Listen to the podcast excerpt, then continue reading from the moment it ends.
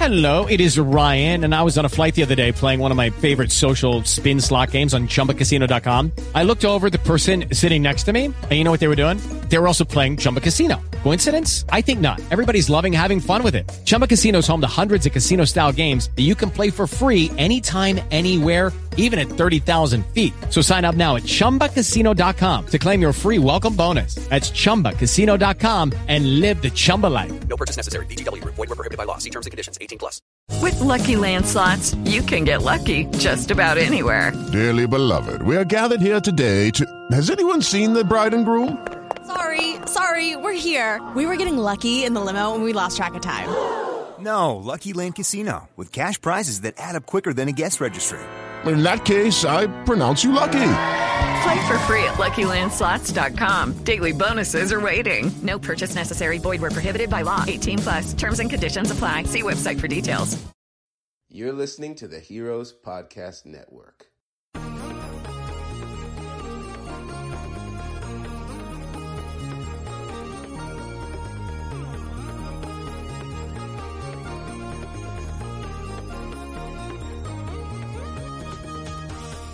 Hey everybody, welcome back to Red Shirts and Runabouts. This is episode 85. I am Derek, your regular host, and I have back with me our recurring host, Ray. Hi, Hi Ray. how are you? I'm good. How are you? I'm doing well, thank you. Good. Well, welcome back. Thank you very much. Uh, Ray is here to close out a big segment that we have been doing over the last seven months, which is prepping for Picard. Of course. Uh, Ray and I kicked this thing off way back on episode 72, where we went through my list of the top 20 quintessential Picard episodes, and then followed that up with actually going through the episodes. Um, the, if you've been listening, you know the format shifted a bit. Greg joined me for some, Ray joined me for some, and here we are now, episode 85, ready to finish up prepping for Picard, really kind of just in time. um, and it seems fitting. Greg, unfortunately, is under the weather, so it was kind of fitting that Ray started this with me, and now you get to end it with me. I do. I'm actually pretty excited about that. Yeah. Yeah. Okay. Well, because I kind of like you. Don't tell anyone. don't tell anyone. Okay. um, all right. So here's the plan for today. We have two uh, two parters, so to speak, to talk about. Uh, both season seven. We have episodes four and five, which are Gambit parts one and two, and then we have uh, the finale, All Good Things, which um, is technically episodes 25 and 26. So that's what we're going to be doing here. Uh, next week, we will return and take care of all of the short treks that we haven't gotten to, which include the two animated ones, as well as the new one that comes out this week. So you can stay tuned for that. And then we have one episode left before Star Trek Picard starts, which is crazy to think about that it's actually, it was even delayed and it still feels like it showed up pretty quick. Um, so, all right, we will go ahead and kick things off. So, Gambit Mm-hmm. is the first episode we're going to talk about. Ray, what are your initial thoughts on Gambit? This was really fun. I liked the suspense aspect of it. It did keep me in the dark, and I was pretty curious how it was all going to unfold. This was like, I, I guess, like a, an action mystery. It was really, Espionage. yeah, it was. No, it was. not quite, but I mean, it wasn't. It's still Trek at the heart of everything. So, you know, it's still about diplomacy and the Federation and everything. But, you know, it's about as actiony as Trek comes at times. So I I thought it was a wonderful Riker episode. Like I would have put this more towards Riker than Picard. He's Picard's like mm, not even in most of the first episode. because he's dead. dun he's dun dead. dun. Uh, but he's not, of course. Um, yeah, it's kind of funny. This is not the first episode that we've talked about where um, it's kind of a Riker episode, but important stuff happens to Picard that you can't ignore. yeah. Um, which is kind of funny when you think about it like that.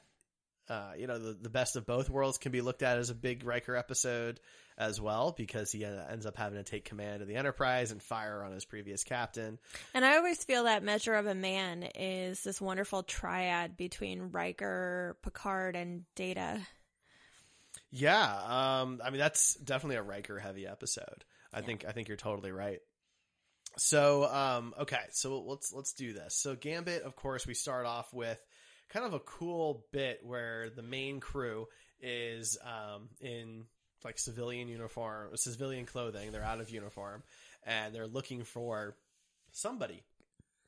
And of course, I mean, we figure out it's Picard pretty quickly. Pretty quickly, yeah. You know, um, but they, uh, I like the ruse that he, uh, All of them are fantastic. Deanna flirting with the bartender, the uh, Riker and Crusher sibling relationship, and Picard had impregnated uh, Crusher. Like, I love all of that. It's it's really cute. Like I, I think one of the real positives of season seven, even though there's a, there's a few episodes that maybe aren't the best, but the dynamics between the main cast is so comfortable and fun by that point in the series that you can really see where the movie versions of them came from. Yeah. You know, because if you're a person who just watched the movies and then somebody showed you like the first couple of seasons of TNG, they're like completely different characters. Oh, yeah. Um, and but by season seven, they've kind of hit that mark. They've kind of become who they are going to be. Um, so I, I like that. But Well, seven years ago, were you the same person? Did your writers have a consistent plan?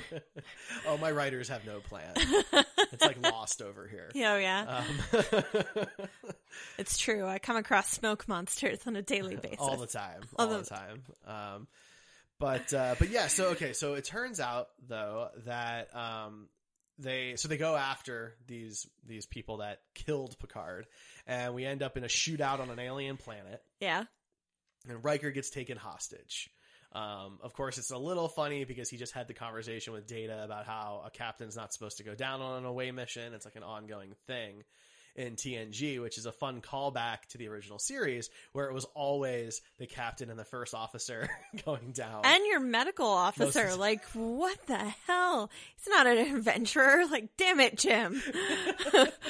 um, and I, I, it's just funny how like TNG's like, all right, so we're obviously not going to do that anymore, but Riker does here, and he of course gets captured, which is hilarious. Um, but that's when we really find out what this episode is. We find out that Picard is alive. mm-hmm. He's playing a character of sorts named Galen, who, uh, for those of you who may or may not remember, is the name of the person he is in the inner light, uh, which is pretty cool. But um, anyway, so so yeah, so there's a there's a mercenary ship. They're all controlled by these chips in their necks.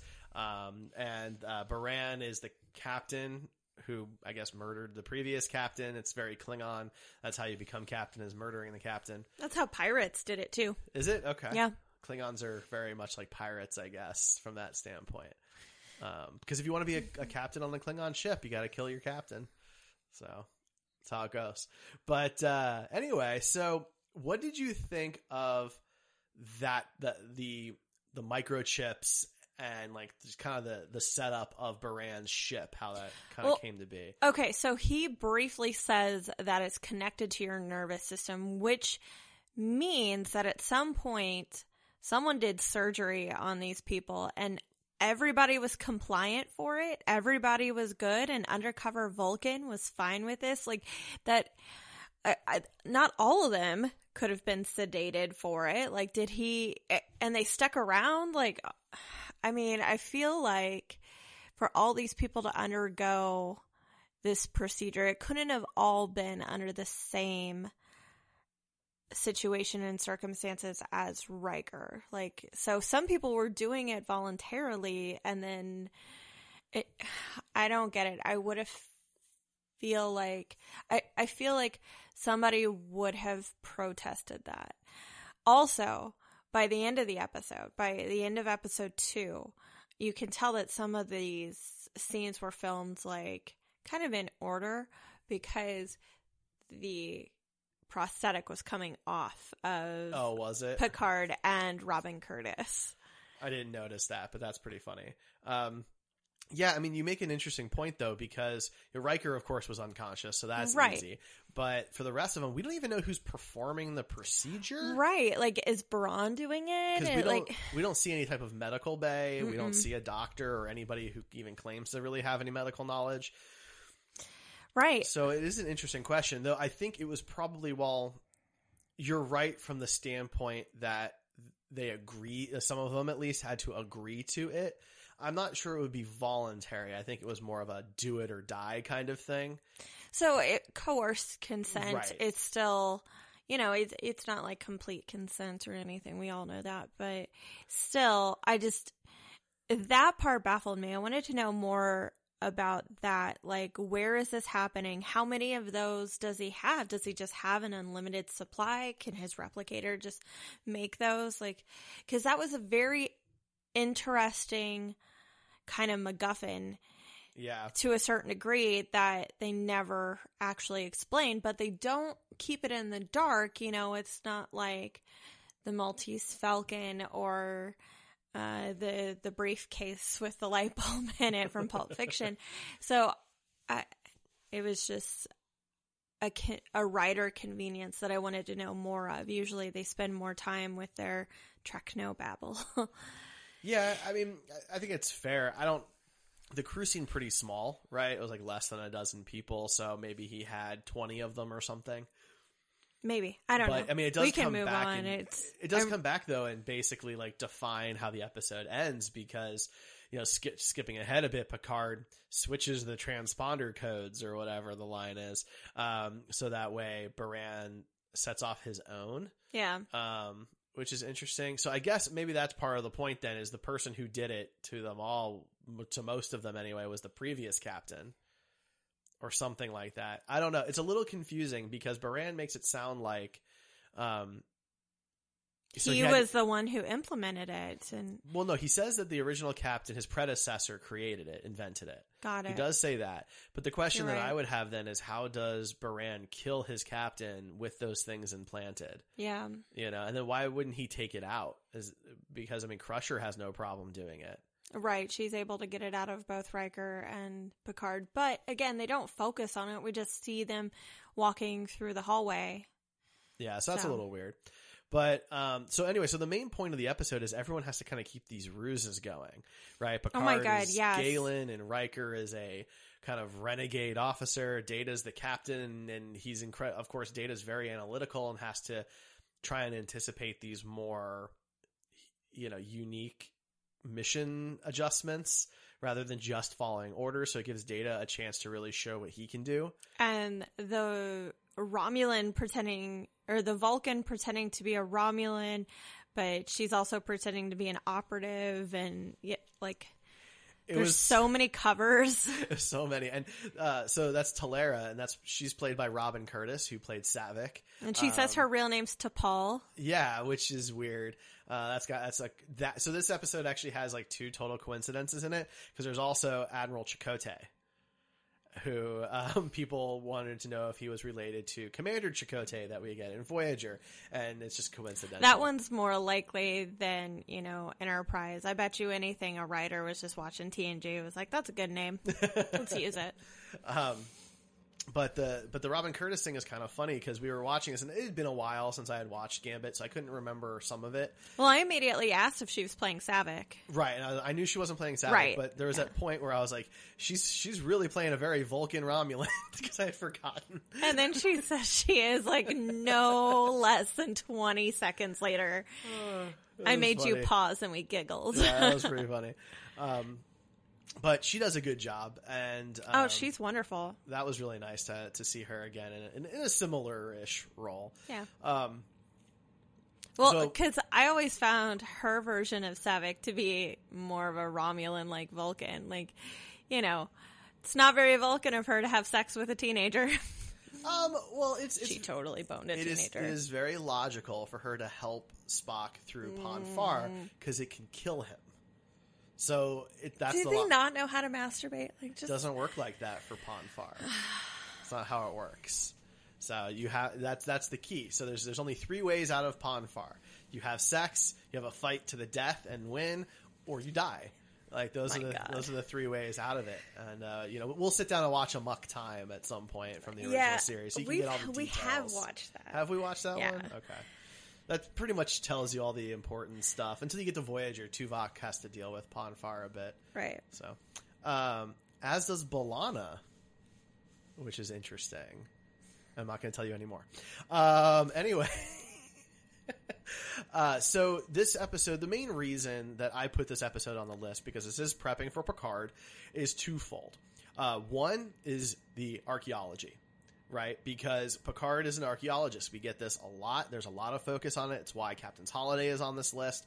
Um, we have um, we had epi- uh, the chase la- on our last episode, for example. Uh, archaeology has always been very important to Picard, and so this is an example of that. This is yeah, he's playing a character, but all that archaeology knowledge is just Picard's knowledge, right? So he can read uh, Vulcan, he can even read ancient Vulcan and ancient Romulan and decipher the two, which is a really big deal, right? Um, and so that's why that's one of the, reason one. Reason two has to do with Picard's ability to be a covert operative, right? Because we don't get to see a lot of it in Chain. Hello, it is Ryan, and we could all use an extra bright spot in our day, couldn't we? Just to make up for things like sitting in traffic, doing the dishes, counting your steps, you know, all the mundane stuff. That is why I'm such a big fan of Chumba Casino. Chumba Casino has all your favorite social casino style games that you can play for free anytime, anywhere with daily bonuses. That should brighten your day a little. Actually, a lot. So sign up now at chumbacasino.com. That's chumbacasino.com. No purchase necessary. VGW Group. Void were prohibited by law. See terms and conditions. 18 plus. Chain of Command. In Chain of Command, they're doing like this secret agent mission with Crusher and Worf, but he gets captured, and that's really what that episode's about. This is the first time you ever get to see him do something undercover that more or less goes correctly. I did want to say, you know, that part is a bit confusing to me because of his reputation. You know, I I would figure that people would know his face, that he's a very popular man, and maybe not everybody, of course, but it it's made to feel in the previous six seasons that his reputation precedes him, and people just know him by face or by the last name. So Yeah, I think that's a reasonable concern because it was also an issue um, in last week's episode, and of course I'm drawing a blank now. I just I just lost it. It's just gone. Um, the the um, the Indiana Jones ish one.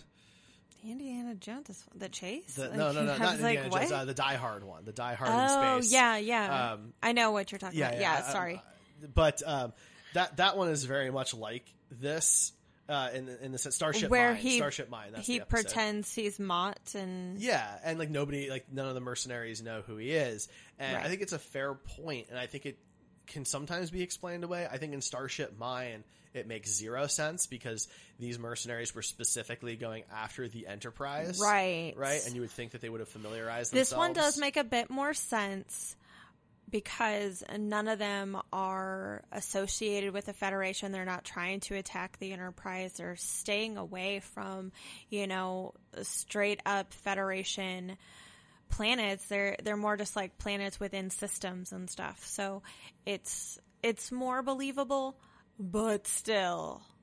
Yeah.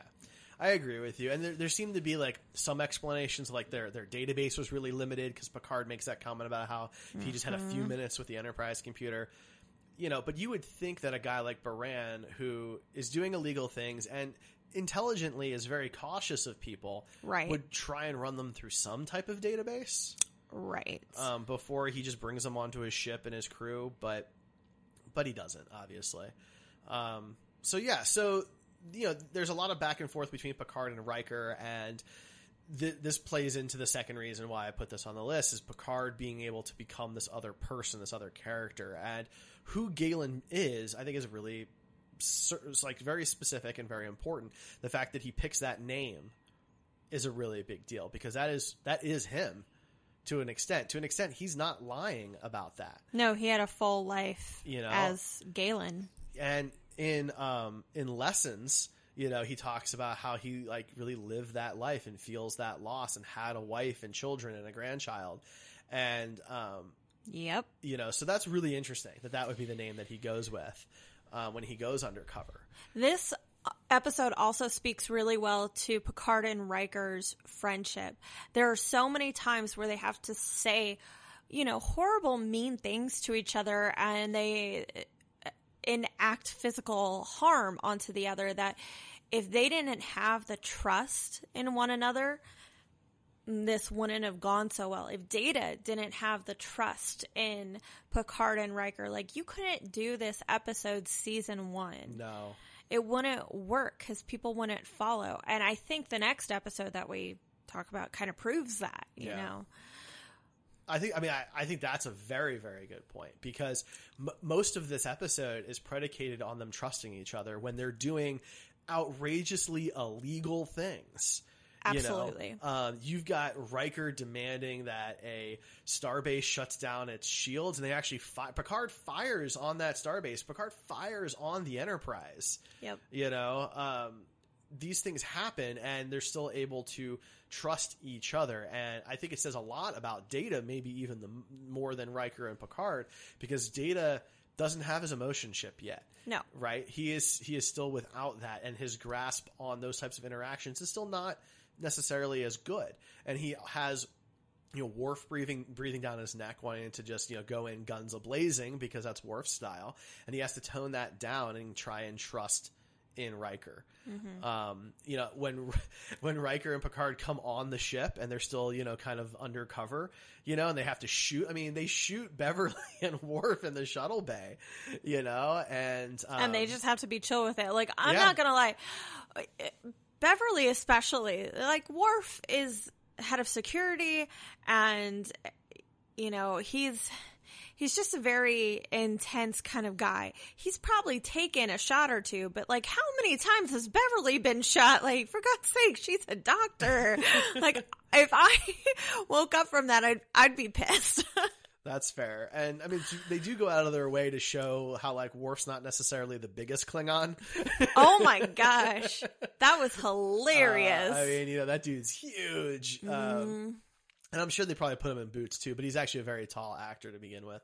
Um, but you know, but to your point, like you know, there's a a point where Picard punches Riker, and then Riker punches Picard, and Picard shoots Riker. Um, you know, and it's all very intense, and they play it really well. And I think you're right that the earlier this takes place, the less believable it is, to a point where it just couldn't Exactly. have worked.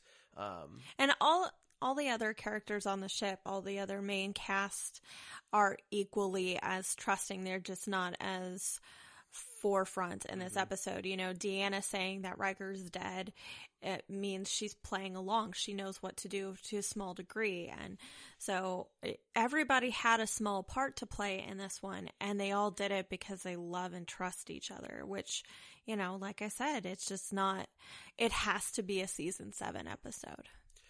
and it it comes off as one of my favorites because the of that dynamic specifically. I don't think any of the other Star Trek shows, any of them, got to this point where their characters' chemistry worked so well together. Like you had Kirk Spock Bones, right? And you had well, that, the three of them were really good friends, but you hear all this other turmoil, like Nichelle Nichols and George Takei didn't really like Shatner Well, after, and their relationship broke apart. So yeah, I, I mean know. in universe though. I- Oh, um, oh, okay, that's have- fair too. Yeah, like the characters, because it was rare that the original series got everybody together in something like this. And DS9 did a pretty good job of it at times, especially as the show progressed. I noticed more episodes where the entire cast of DS9 appears in an episode. And TNG, like some of the episodes we've talked about for prepping for Picard, we've kind of, I've sat there and been like, where's Deanna? Where's Data? Where's Geordi? they might have one scene or one line just to, be, to Mm. get their they're credit, not in there know? at all or whatever. Um, but I don't think any of them really ever hit the stride of the chemistry that this crew hit in season seven. Well, it You know, it absolutely is due to the nature of their relationship behind the scenes. Voyager, their cast has a really good relationship too, uh, outside of work. But you know, we see pictures on Instagram and Twitter of the TNG cast hanging out, like Yeah. not for promo events or anything, but you know, because it's a Sunday and they can and They celebrate holidays together. exactly like they're that. family. You know, DS9 cast they're they have working relationships. Some of them are closer than others Well, but- some of them were married. Um, and had a child and have to communicate now that they're Yeah. broken up. Um, but uh, yeah, so I mean, so that's that's the bulk of the episode, and really why I wanted it on this list. There's not a whole lot else to really put in here. You know, Picard saves the day. They go down to, to Vulcan. Okay, so I have to ask you then if we're gonna stop this one soon. How do you feel about the ending? Because Which part? uh, the part about how peace Ah, beats the thing, beats Yeah. the weapon. Because I, at first, I thought it was really lame. I thought it was super lame, like the love is the fifth dimension kind of crap from Inception. Or not Inception, I'm sorry, Interstellar. He has so many eye movies. Um, but then as it goes on, I was like, this is the most Trek thing that has ever trekked in all of Trek. like, you know, Um. just that's what they're hoping for that diplomacy and peace wins out, that unity is the answer to everything. So I, I ended up feeling a bit better about it. So I like it for a few different reasons. I think it's actually the only way that that weapon makes any sense. And the re- what I mean by that is that thing has been missing for thou- a couple thousand years, mm-hmm. right? And if it could just work on Vulcan telepathic abilities, why wouldn't somebody have invented another one? What's so special about this? You know, Vulcan science has progressed over the centuries, you know, so much. Why is this particular device made out of three stone Rocks. metal spot, you know, pieces special? And it's not. That's the point. It wasn't dismantled because it was dangerous. It was dismantled because it was useless Because it stopped working. Yeah. right? And that's why there weren't any more because they were useless. Because the idea is Vulcans have telepathic abilities, but they are they are fairly limited, and because of that, they needed something that could amplify mm-hmm. more than themselves. Right. And so that's why I think in universe, it's actually very consistent with what we know about Vulcans and even what we learn about Vulcans in Voyager and Enterprise later. And so that's totally fine with me. And it is like, it's, it is like the most Trek message imaginable. And it's a little funny that it's in this episode because this is an episode that Gene Roddenberry probably would not have liked. Right. It is super hyper violent and Well, it focuses on space pirates. yes. And he doesn't like, he never liked the idea of space pirates. He didn't really want them to be a thing in Star Trek. And so, um, this is one of those stories that I think could not really have been made while he was alive. Um, and it's almost, it's kind of ironic that in the same episode as something he would have really hated is really the message he was trying to get across the entire time right. um, which is nice. Which you know could either have been done on purpose to to contrast the two, or maybe is just you know the in honor of him as the whole point of of it all. Um, so that was really cool. One final thing. How long do you think Data made Riker stay in the brig? I truly believe he took him down there and made him stay for a little bit. I'm not convinced he made it to the brig because he's got his com badge and can just tap it and call somebody, you know. Uh, but it is a great moment that Yeah. I'm glad you brought up when the three of them are kind of Thank you. joking in in the corridor and Data doesn't get that it's a joke. Well, again, that is a progression of Picard's character. Picard's character in season one, when it sleep, he'd go right back to the bridge. And now he's like, you know what? It's time for a nap. Well, think of all he's been through. like, you know, Exactly. he's been a Borg. He's been tortured by the Cardassians. Mm-hmm. You know, he was almost killed on his own ship uh, during the sweep in Starship Multiple Mine. right. He almost lost a lover, and yeah, just so many, so many Right. different things. He lost an entire family. He deserves a nap, guys. The guy just needs a nap. um, there are a couple of things uh, that we didn't mention that really have nothing to do with Picard, but uh, one piece of technology in this episode that I really like and uh, was borrowed later by Futurama is the gun that you can, the gun. transporter gun because it's such a brilliant concept. Like, why wouldn't that be a thing? Could you imagine how easy it would be when you're trying to like beam stuff up to a ship to just point and click? Yep. You know, rather than have to provide coordinates and things like that. I love that. I thought that was a super cool tech invention that we really, to my memory, never see again. they do that. They come up with all these really amazing things that they, you know, immediately drop for one reason or another. And I think it's because some of them are just a little too convenient. I mean, we're all still trying to figure out how the spore drive is gonna end up going away. right? Yeah, that's a fair point too. All right. Well, are there any more thoughts on Gambit before we take a break? No. Okay. All right. Well, we're going to take a short break, and when we come back, we will be talking about the finale of Star Trek: The Next Generation. All good things. Recently on the Heroes Podcast Network, Echo Station. Well, what's the main think- what's the main planet that Endor the forest moon of Endor? It's a moon. So it's there's a major planet obviously that it Is the forest moon of Endor? Is Endor the actual planet then? See, th- isn't that confusing? Is it the forest moon of the planet Endor or is it the forest moon called Endor? Kaiju Curry House. It got to the point where he started climbing the Empire State Building, and my mom is like, "He's not gonna die, is he?" oh no.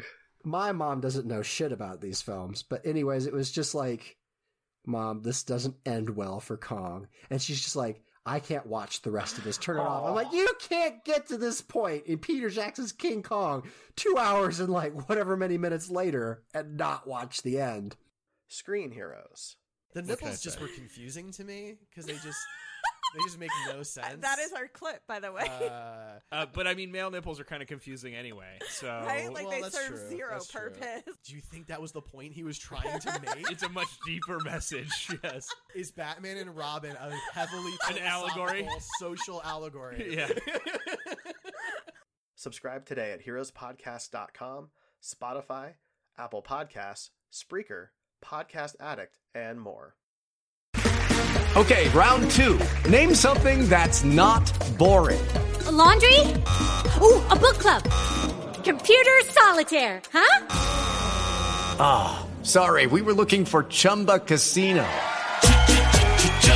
That's right, ChumbaCasino.com has over 100 casino style games. Join today and play for free for your chance to redeem some serious prizes. ChumbaCasino.com. No purchase necessary. Where prohibited by law. 18 plus terms and conditions apply. See website for details. With the Lucky Land slots, you can get lucky just about anywhere. This is your captain speaking. Uh, we've got clear runway and the weather's fine, but we're just going to circle up here a while and uh, get lucky. No, no, nothing like that. It's just these cash prizes add up quick. So I suggest you sit back, keep your tray table upright, and start getting lucky. Play for free at LuckyLandSlots.com. Are you feeling lucky? No purchase necessary. Void where prohibited by law. 18 plus terms and conditions apply. See website for details. Okay, and we're back. So, all good things. Um, this episode, of course, is a big deal for so so many reasons. The finale of the show. Was incredibly ambitious. It directly focuses on Picard, um, and it is my favorite episode of Star Trek. Not just TNG, but of Star Trek. And this was your first time seeing this episode, and I have been dying to show it to to you for a very long time, and um, I thought this was the the best opportunity to do it. So. Uh, all good things, of course. If you haven't seen it, you should just stop listening right now and go watch it and then come back. But I'm going to assume that you've seen it. So let's move on. um, Ray, Yes. what are your initial thoughts on all good things? Oh my god. So I was so frustrated watching it, trying to figure everything out. I was so frustrated. So frustrated. But I think that is just one of the best payoffs I've ever seen. And like when we finished, I just kind of like exclaimed, I yelled, I shouted because I was so happy with everything. Like that's the way you do a series finale. And you thought I was being sarcastic. you thought I was like being a jerk about things. Not being a jerk. I just I thought you may have been exaggerating yourself a little bit because you knew how much I liked the episode and you didn't want to hurt my feelings. Oh, that's sweet that you think I'm like that, but Uh-huh. you know I'm more callous. Uh, no, I truly thought it was just amazing. It was brilliant writing. It was well thought out. You know, they had been thinking about this for years. So I think they really pulled it off. It's a big deal this episode. So for those who don't know, they were writing this and Generations at the same time, the same people. One is better than the other. Uh, Brannon Braga and Denise uh, Denise Crosby. Wow. Brannon Braga and Michael D. Moore um, were writing this at the same time, and um, I, I think that Generations maybe took a hit because of that. Um, because I I, I per, I personally feel like their emphasis and their focus was on closing out the show. Uh, rather than kicking off the movies, and I think that that's fine. But I do think that doing them both at the same time meant that Generations maybe took a hit. Um, this episode, of course, focuses on Picard and kind of two different fronts: Picard and Q, and Picard and his crew. Um, and to your point earlier when we were talking about Gambit, most of this episode is reliant on his people trusting him. Absolutely. And not just trusting him, but respecting him enough to to go and do crazy dangerous things even if there's no evidence that he is being reasonable or not senile. You know, they talk about his Irumodic syndrome, uh, especially in the future timeline, and this could all be in his head. He's not even in Starfleet anymore, and Geordi's not in, Star- in uh, isn't in Starfleet anymore. Data's not in Starfleet anymore, and you know, Worf is not in Starfleet anymore, um, and they have to kind of come to together like this ragtag team um, to to help Picard do what he needs to do. Um, it's it's hard to kind of know where to start on this one. The whole reason this is on the list, aside from closing out the series and some of these relationships, it focuses on Picard's mentality, his mental strength and fortitude, and his unwillingness to concede. Um, you know, because obviously in the present timeline, which is the season seven time period, you know, he's going to have the easiest time. He's captain of the flagship of the Federation. He's got his current crew around him. They love him. They trust him. Um, and he has a lot of clout and power that he can wield. In the past timeline, which takes place just before Encounter at Farpoint, which is the pilot, uh, they barely know him. Yes, he's the captain of the Enterprise, but he has no first officer. Riker's not there yet. You know, Tasha doesn't know him. Worf doesn't know him. None of them know him at all. They have no reason to trust him. He's just their new captain, right? And so they want to follow orders, of course, because they're good officers. But there's limits to their patience. There's limits to their understanding and how much risk that they want to put themselves in. And then you move to the future timeline, which is very important for prepping for Picard specifically because Star Trek Picard, the show, takes place when this timeline takes place. So that this is the age we're going to be seeing these characters, and there's already differences that we know of. We which they explained in uh, the episode itself. They did. So, do you think that was a smart kind of throwaway kind of explanation? I think it was mostly there for hope, to be honest, because nobody likes the possibility that everything's already set in stone and your choices have no effect. So we all prefer free will over like a we we prefer manifest destiny over like destiny destiny predetermined exactly Yeah. so um i don't think they knew that the future uh, was going to hold another a sequel show but i'm really glad that they threw that line in anyway because of how things have ended up Yeah, because I mean it's a big deal. We have these characters where you've got so Deanna's dead. Worf and Riker are hate each other not speaking at all. Picard and Beverly did get married, but they got divorced. So the the Picard Bev shippers out there kind of got some of what they wanted very briefly. Which is upsetting because they totally kiss at the beginning of the episode.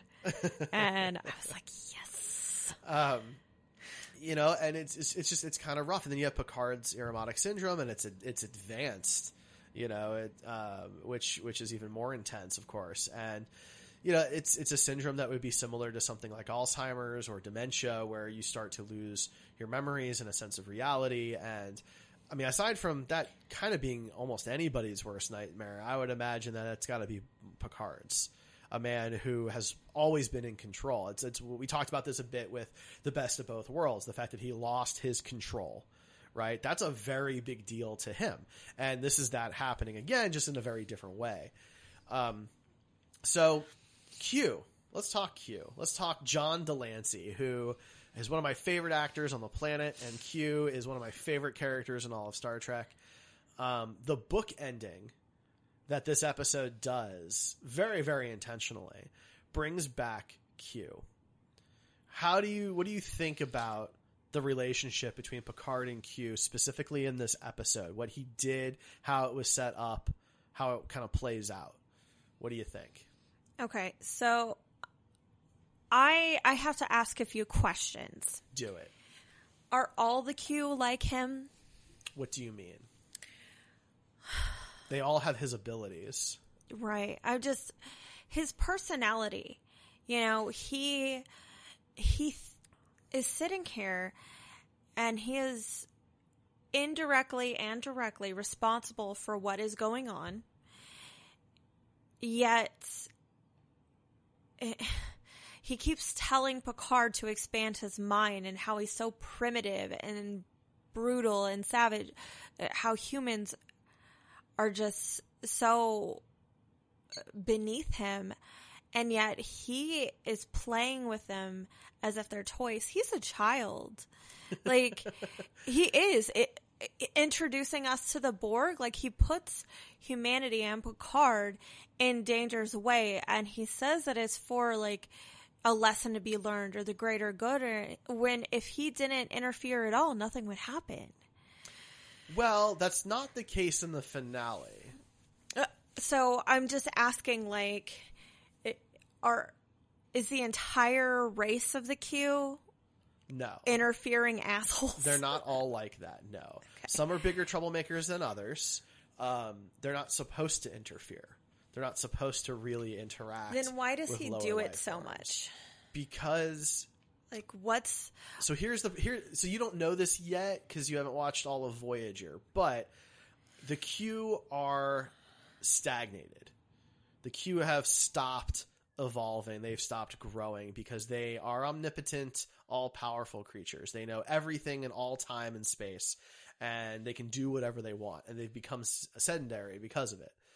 Q, our Q, um, isn't like that. He still finds things to occupy himself, things to do, things that are outside of the rules of the Q, and he gets in trouble from time to time. okay? Um, but what you'll see in Voyager when we get around to that is that he is willing to go the extra mile to make things different, to change, to to continue that change because that's the only constant, right, in life is change.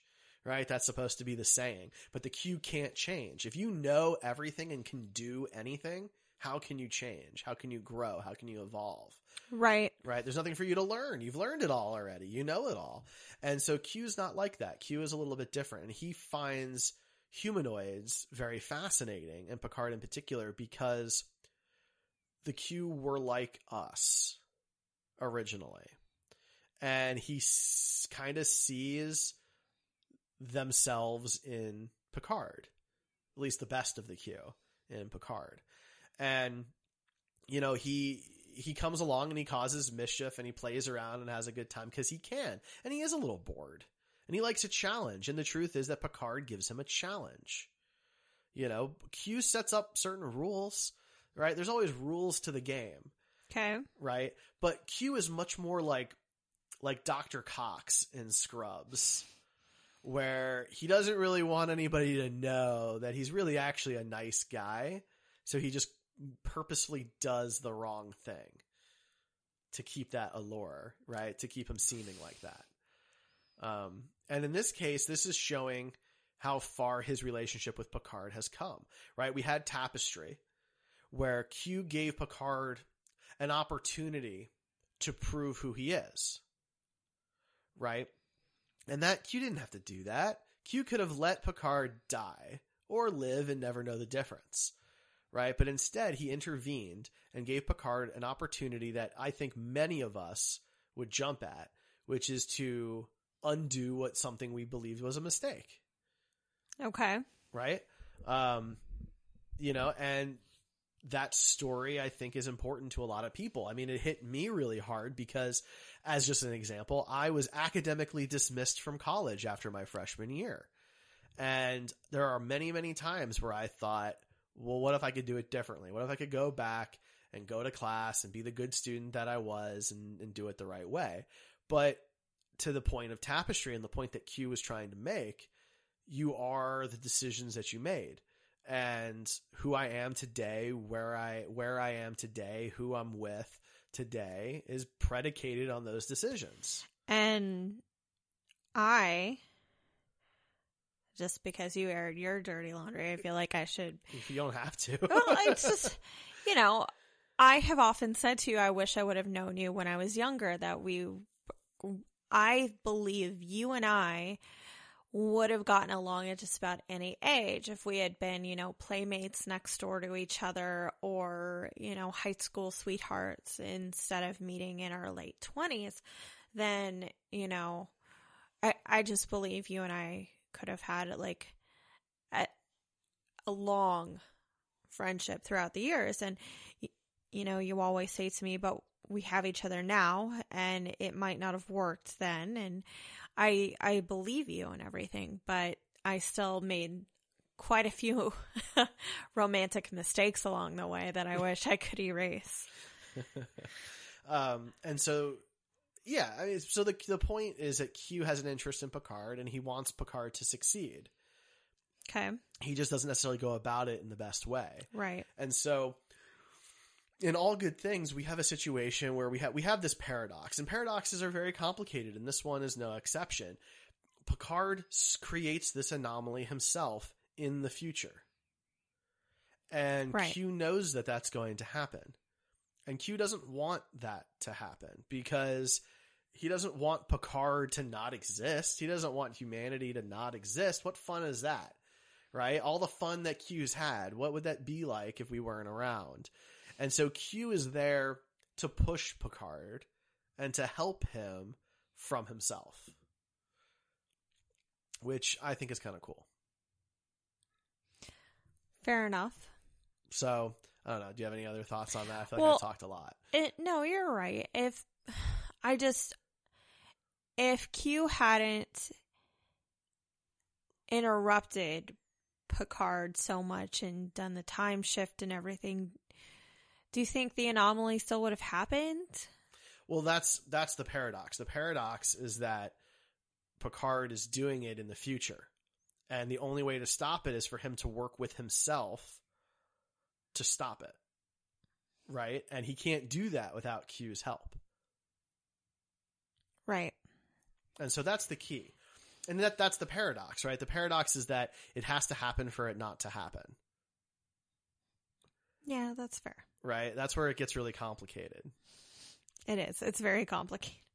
Time travel stuff is always complicated and it's not always um, you know, well written or well done and there's always holes you could poke into time travel if you wanted to.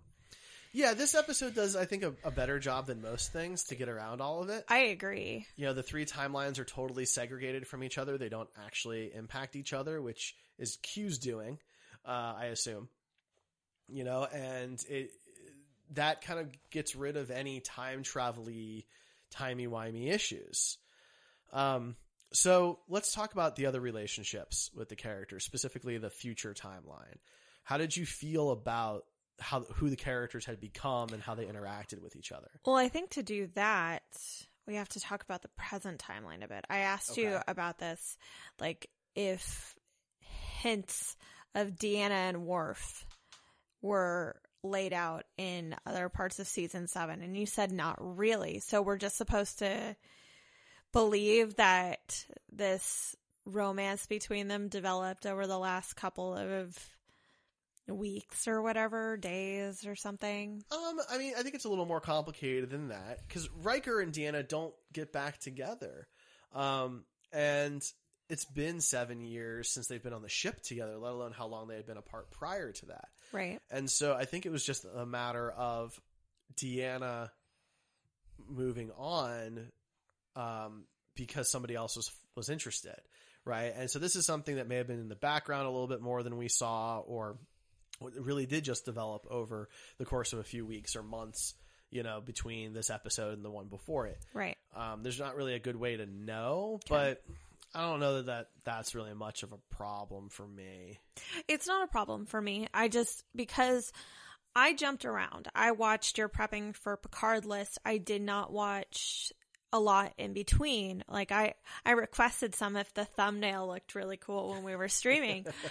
but I so like I was just asking to be better informed. Like is this something they've been building to? Not really, no. Then I honestly don't believe it was worth a 20 year long feud. Well, it's not. I, I think maybe it's oversimplifying it a bit because the idea here is that Riker is not going to be mad at Deanna, but he is going to be mad at Worf, right? And I think the two of their personalities together could easily create a rift where they just stop talking to each other. Well, for sure. And uh, I think a lot of people make that choice. We choose to be mad at the other person instead of being mad at our partner or former partner or interest or whatever. But I, I think that it's a normal relationship thing. I think there's lots of people out there who stopped being friends with somebody because of something exactly like this. I think that's probably pretty common. Yeah. Um, and I think that it takes special people to not let that happen. Um, and I think that part of what happens later in the movies is informed by this, right? Because, well, Worf leaves and ends up on Deep Space Nine, and that gives Deanna and Riker an opportunity. And I think Riker knowing that this was happening may have been like the kick in the pants that he needed to to really try and push forward with them. Yeah. You, you know, um I guess we don't we don't really get to know that because it doesn't really happen until Insurrection. Right? So they they they get back together in Insurrection and they're married in Nemesis. And so there's not a whole lot of character build, which is part of why I'm a big believer that this belongs on TV more than it does on the big screen. But you know, in the old way of television, there wasn't a lot of that continuing storytelling. Um, Okay, so what do you think TNG could have benefited from by airing now in the age of serialized uh, episodes and uh, binging and Well, know, shortened seasons and stuff? the serialized thing is the biggest piece because they they tried to do little things, you know, like Picard's Borg stuff and Right. the stuff with the inner light and and things of that nature, but they couldn't really continue with it. So exploring the aftermath of of um you know his his torture with the Cardassians or exploring the aftermath of of being Locutus more than just the episode family I think could have been really interesting. You know having these relationships build could have been cool. There weren't really a lot of romances because you couldn't really keep that going week to week. You had to kind of start things fresh. And the only character that really had consistent growth was Data. Um and you know I, I think it really could have gained from that.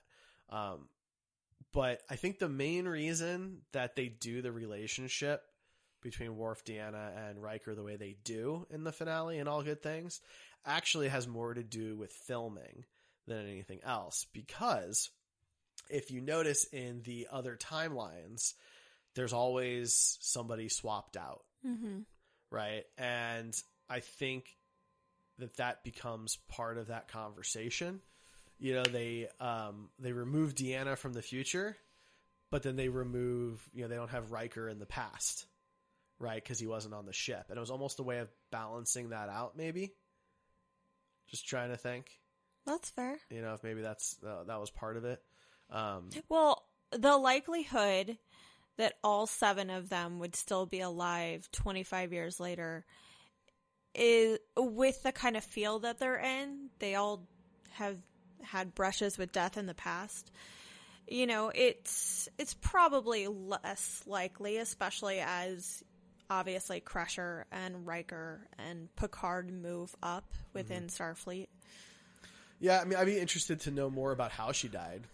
You I agree. Was it a mission or a battle or was it a disease or whatever? Um, we we don't get to know, I guess. But uh, so okay, other stuff. I absolutely adore that Geordi is a family man novelist. I love that Data is a professor at Cambridge. I love that Picard and Crusher got together. I was uh, like everything about me was just begging to have Wesley back as so like Picard could be his stepdaddy or something. Like like oh my god if Wesley doesn't appear in the Picard show at all I'm going to be so upset cuz Wil Wheaton is just a treasure and that that character gets a bad rap so That's fair. Um, by the way, just a quick plug for Wil Wheaton. Uh, he did the new audio for the audiobook of The Martian. yeah So if you've never heard The Martian or want to hear it again, you can get his version out now. And I'm just going to plug that because that's cool. Um, anyway, we're not being paid we're not, we're not, but uh, I want to go get that and listen to it because I think that would be fun. Um, you know you don't have to go get audio files anymore you can just immediately download them but my It's phone crazy. is not like I'm not holding it right now, so I have to get my phone and then go download the thing. you're so adorable um, all right, so moving on to other stuff then. So, you know, the, the main kind of crux of the episode is getting the crews on board to believe Picard. And for Picard to realize that he has to work with himself, the different versions of himself essentially, to complete this mission. Um, so there's a lot of back and forth. They're shifting through the time periods faster and faster. God, the, the, cuts were on. so good. Yeah? The cuts were really well done. I just, I kept looking for it and they did it very smartly. They would wait for Picard to have his eyes closed or something. And then when he opened them up, it was a different time period. Like they just, it, it's so well done. Ugh. At any point, did you find it confusing? No. Okay, that's the good. uniforms, the outfits, and uh, the age makeup that they did on him was a pretty easy to follow. I want to talk about that for a moment. The age makeup was Um, better on some people than it was on others. That's not what I was going to go towards. I was going to talk about the uniforms and the bridge. So, you know, TNG got new uniforms in season three. The old uniforms are still used by like extras in the background and stuff like that, but the bridge also got some minor updates over the years, and um, it is just it's super cool what that detail is like. They did such a good job, like putting O'Brien in the correct color, putting Worf in the correct color, um, having Tasha back.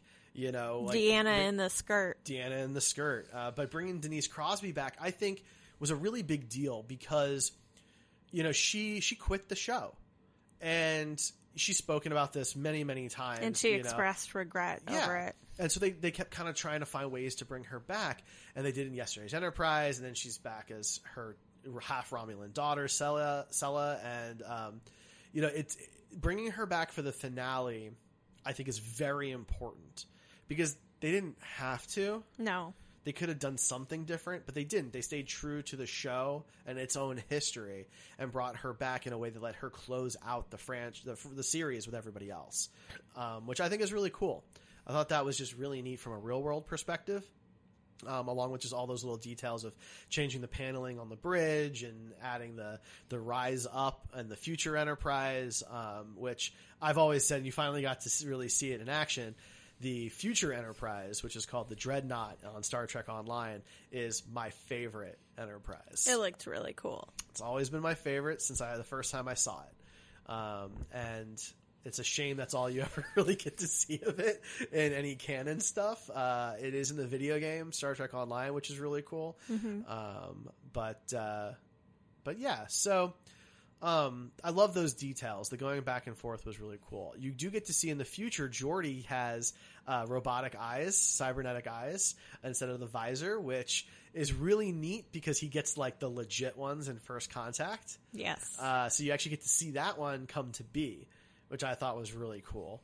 Um, the one thing that's kind of unclear about Data is he makes a comment about how uh, his uh, assistant makes him laugh, and I wonder if that was just a a like um, just like um, what's the word I'm looking for? Just like a I thought it was like a snooty affectation that Right. he was developing. Like, like, oh, but she makes me laugh. Exactly. How droll. Right. Like, Like, was he just I- saying it? Yeah. Or were, or was this like a little seed of him getting his emotion chip at some point? It easily could have been, Which but I truly believed it was more of him stepping into the new role.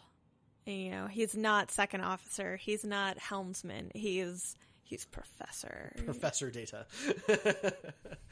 um, so yeah, so there's a lot of cool things in here that I also think are really important for the Picard show itself. You get the vineyard. You know, Picard is back on the Picard wine it. vineyard, and so obviously it was a 1994 TV show budget versus modern day streaming service budget. But you know, he had the vineyard and he's working the vines and things like that. Um, and I think it's really interesting that we're going to get to see that again in this new future. Yeah. Um, and a lot has changed. You know, it looks it appears certainly that uh, Riker's no longer in Starfleet. You know, he's got children with Deanna, who's alive.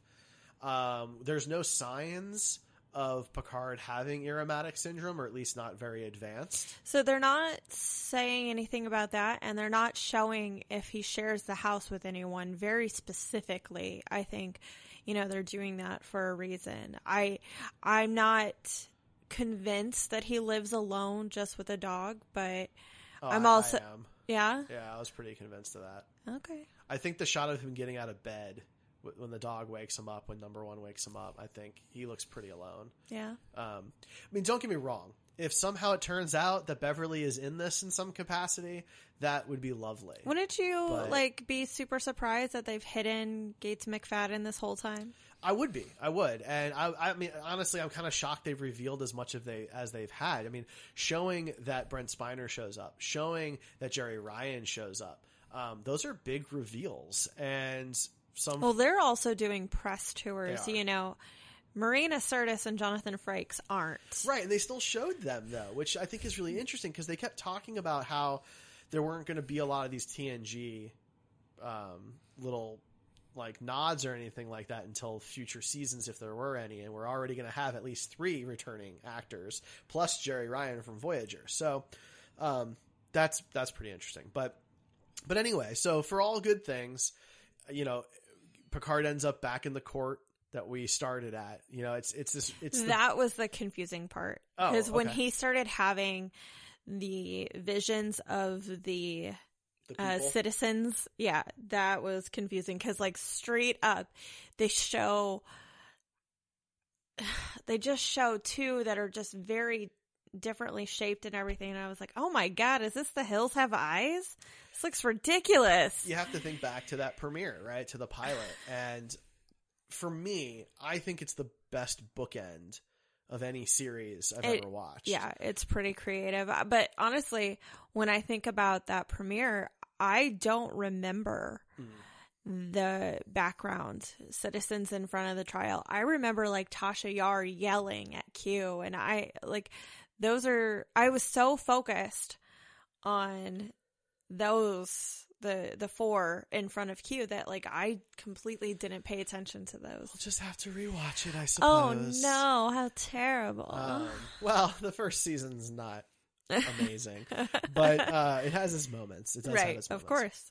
and then it has code of honor. But uh we won't talk about that. Anyway uh so yeah i just i like how it bookends. I like the way that it comes full circle. This idea that the trial never ended that the q are always watching because we are a volatile species you know and you never really know what we're going to do. And we've surprised the q many times and we're continuing to do so. And the journey doesn't end either right? This idea that the, the trial never ends but the journey never ends right? It's not a five year mission. It's an ongoing mission. It's- Right. and so the this isn't the end of it.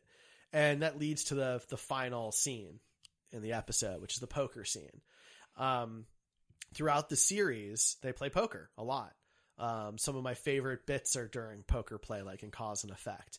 Um, and they all show up and then Picard shows up and he's never played poker with them before. They're all very surprised to see him and everything. And it's a really touching moment that really also informs the movies because you get to know that this isn't the end for them. Like from an acting perspective, the show was over, Mhm. production shut down. And yes, they did the movies, but the crew in fictional universe continued on. This was not the last mission of the Enterprise, right? Whereas Deep Space 9 and Voyager are very finite Yeah. with their endings. Um, TNG is not. TNG is very much open ended. The Enterprise D continues on that day, and they have more missions, right? And a lot happens in between the movies. Um, and the idea that Picard is recognizing what he's just been through, so he can change those relationships, I think it's a big deal. It's pretty cool. Um, it's a very emotional scene, I think. It was lovely. Deanna just saying to him, "You are always welcome," was a wonderful last line. Well, it wasn't the last line because he says, five card stud, sky's the limit." You know, The sky's the limit. yeah, Yeah. Um, but it's pretty great. it is. I love it. I think it looks really good. I mean, the action sequences are great. They made these new ships like the Pasteur and the new Klingon ships, and they Mhm. updated the Enterprise. And it touched on all the right things. It had wonderful callbacks to other uh, episodes throughout the the entire run. It had uh, lovely uh, character development just within that whole thing. Characters changed and grew. Um, it it was emotional. It was action packed. It was intelligent, and I I can't think of a better way to end that show. It's just it works so well. yeah, I could probably talk about it as long as the episode is, or, Yeah. or even longer. But uh, we're kind of at our hour mark, so I will say, like I, I told you, I'm a little disappointed that Guinan and Wesley didn't get to show up because they were huge. It just throughout the prepping for Picard, we had a ton of Wesley Guinan mo- moments. Yeah, it's it's a good point, and you know, having Wesley show up, they might have been able to work that out in the past timeline. Right. Um, it doesn't work so well in the other two timelines. Guinan gets complicated. Because she senses time. She issues. senses those issues, and she doesn't like Q. Q's kind of afraid of her, and it could have been an equally good episode, but it would have been a very different episode. Yeah. And at, at the at the least, we, we get Guinan in Generations, which is very cool. Um, but I mean, I don't think you could ever have enough of that character. No, So. she deserve like if it was in nowadays, if TNG was coming out now, one of the things would have been a spin-off of Guinan's race and Maybe. you know they would have had Malcolm McDowell and everything. yes. it, it's very likely they they would have tossed that around. If Aquaman writers are tossing around a trench spin-off, they would have talked about Guinan's race. maybe, maybe. Um, all right. Well, I think that's all we've got then for the finale. Um, I have some questions for you. okay. So, do you feel like this list has refreshed you and prepped you for Picard? it's hard to say for me because there was very little I had forgotten. Okay. Uh, Gambit is one of the ones I had kind of forgotten a good amount of, but um, Are you going in to Picard wishing that there are other episodes you would have watched? I mean, in a perfect world, I would have done a full rewatch of the series and the four films. Okay. Um, but that's just hard to do and kind of impractical given the time frame that we had. Once it was delayed, I really thought we were going to have more time, which is why the prepping for Picard started off going episode by episode rather than the season Combining, chunks. yeah. You know, our first two, our first four, five, six, like they're these are just God. individual episodes. Yeah. You know, um, and then with uh, our episode 80, we started combining things Right. you know and so um you know it, it, it just i think i would have liked to have just seen it all but there just wasn't time Right. you know uh when you talk about oh you know, you're talking a 100 and almost 170 hours of content to to get through between the episodes and the films. It's Okay. just you know it's a lot, but What callbacks do you want to see in Picard? Um, I don't know that I want to see a ton. I think it's important that you ground who he has become. So if that's going to be the events of the destruction of Romulus that we get this get referenced in the 2009 film, you know, then we need to talk about that. Um, maybe knowing how Picard and Seven know each other, you know, um, why they know each other because there's I imagine if Picard had ever read about Janeway's, like uh, her captain's log, he would at least know of Seven. Sure, I'm sure they knew of each other, right? I mean, you know, Seven knew knew of Picard because of just uh, her Borg memory to, for number one, Right. And Picard would probably know of her because of her experience being liberated from the Borg. But I'm curious, like, at what level do they know each other? That's fair. right? Did they ever work together or serve together or whatever? Um, and you know, I don't know that I need a lot. Maybe just let me know what happened to some people. There is a comic book that's like a countdown Picard comic, and in there they do explain like where Geordi is. So, uh, for those who are interested, Geordi is now actually running Utopia Planitia, which is where new starships are designed and constructed. Constructed, which is pretty cool. Uh, I think that's a pretty good job for him. Um, Do you think that in the future timeline they made Geordi a novelist because of reading Rainbow? That's cute. I never thought about it, but that's adorable.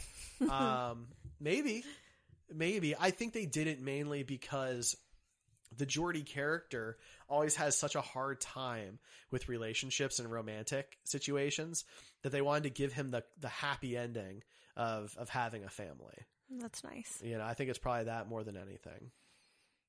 Okay. What do you hope that they don't do in Picard? Um, I hope they don't. I, I don't want too many references. Okay. To old stuff. Um, I would rather there be life event references rather than characters brought back. Like as much as I love that cast and you know, we've met quite a few and they were so amazing, but I I would this is Picard's show. I would rather them focus on a lot of the things he's been through and a lot of the things he's done than like those kind of callbacks as opposed to just random guest spot by Yeah, I just don't want too many Easter eggs. There's Yeah. like so many. Like, you know, the Mandalorian, as good as it was, there were a couple of times where the the little nods might have been a little too much. You think so? Um, but that's that's for another day. But um, I I don't want to see that, and I, I want I I don't believe this is going to happen because of Patrick Stewart and his involvement directly. But I don't want them to too drastically change the foundation of who he is Mm. because 25 years is a very long time and I expect him to be a different person. Right. But at the end of the day, I Easily could expect his foundation, right, his moral compass to be the same. That's fair. I would like that. Yeah. And any new things you want to see? Um, yeah, I mean, I want to see what technology is like. One of my favorite things in Star Trek is seeing how the technology evolved, or in Enterprise's case, de-evolved, Mhm. um, to show the bridges, uh, but how we got to where we are, kind of thing. Um, and that 25 years, I mean, what what does starships look like, right? You know, we had the Enterprise E. What does a, uh, the Enterprise look like 25 years later? You know, um, what what kind of aliens do we know now? Yeah. Right? Is the Federation larger? Are there new aliens? Are we going to maybe bring back some that we've kind of forgotten about? You know, Bolians have always kind of taken a back seat, for example. Um, you know, will we see?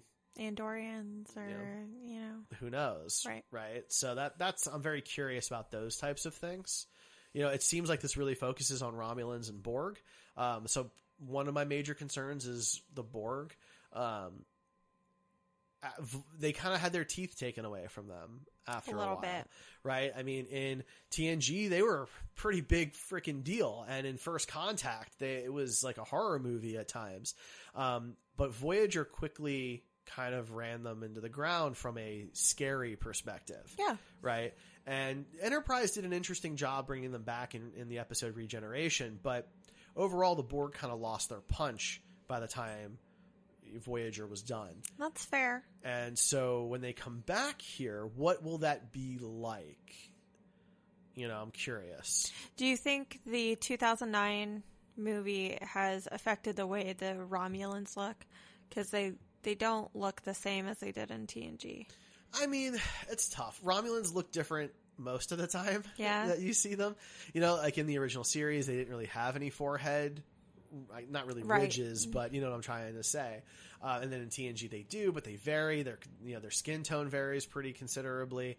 Um, you know, so I, I so don't. there just could be different Yeah. evolved Romulans. Okay, I mean, they just kind of look fine. I mean, different. it's it's kind of the same with the Klingons. The Klingons have just changed their look so much over the years, and you know, in Discovery, when the Klingons are bald, they look pretty substantially different. But once they have hair, they actually look pretty damn close to to what a to Klingon looks like. Yeah, You know, and just like humans, it doesn't make sense for every Vulcan, every Romulan, every Klingon to look the same because we don't all look the same. We all Right. look pretty freaking different too. it's true. Um, And, and where we hail from has quite a bit of effect on how we evolved and what we look like. So that makes sense that Romu- not all Romulans are the same. That was a, a huge critique that I had.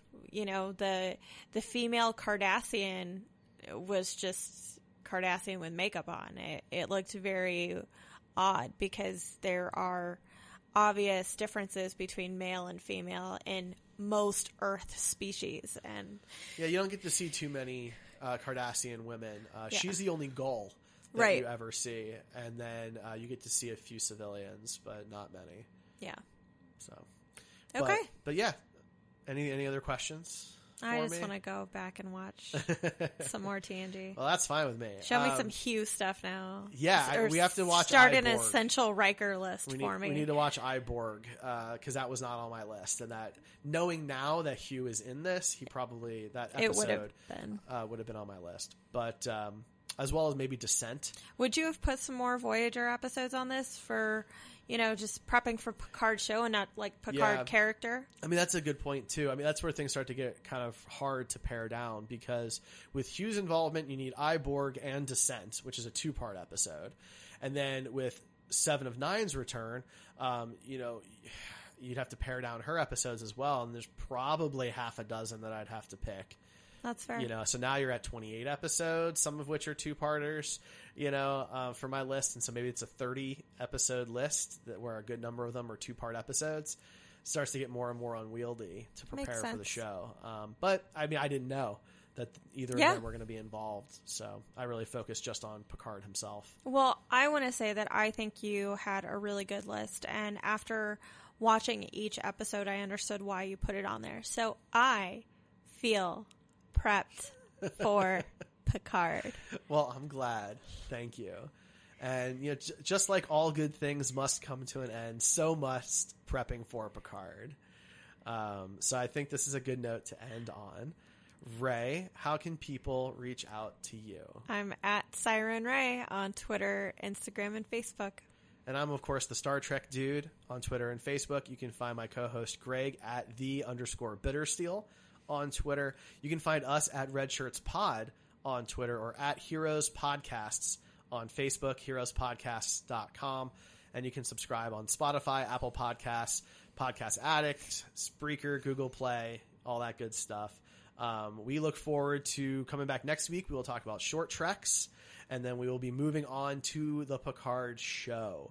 So Woo. that is what we'll be doing after that. So we hope that you continue to stay tuned with us, and the sky's the limit.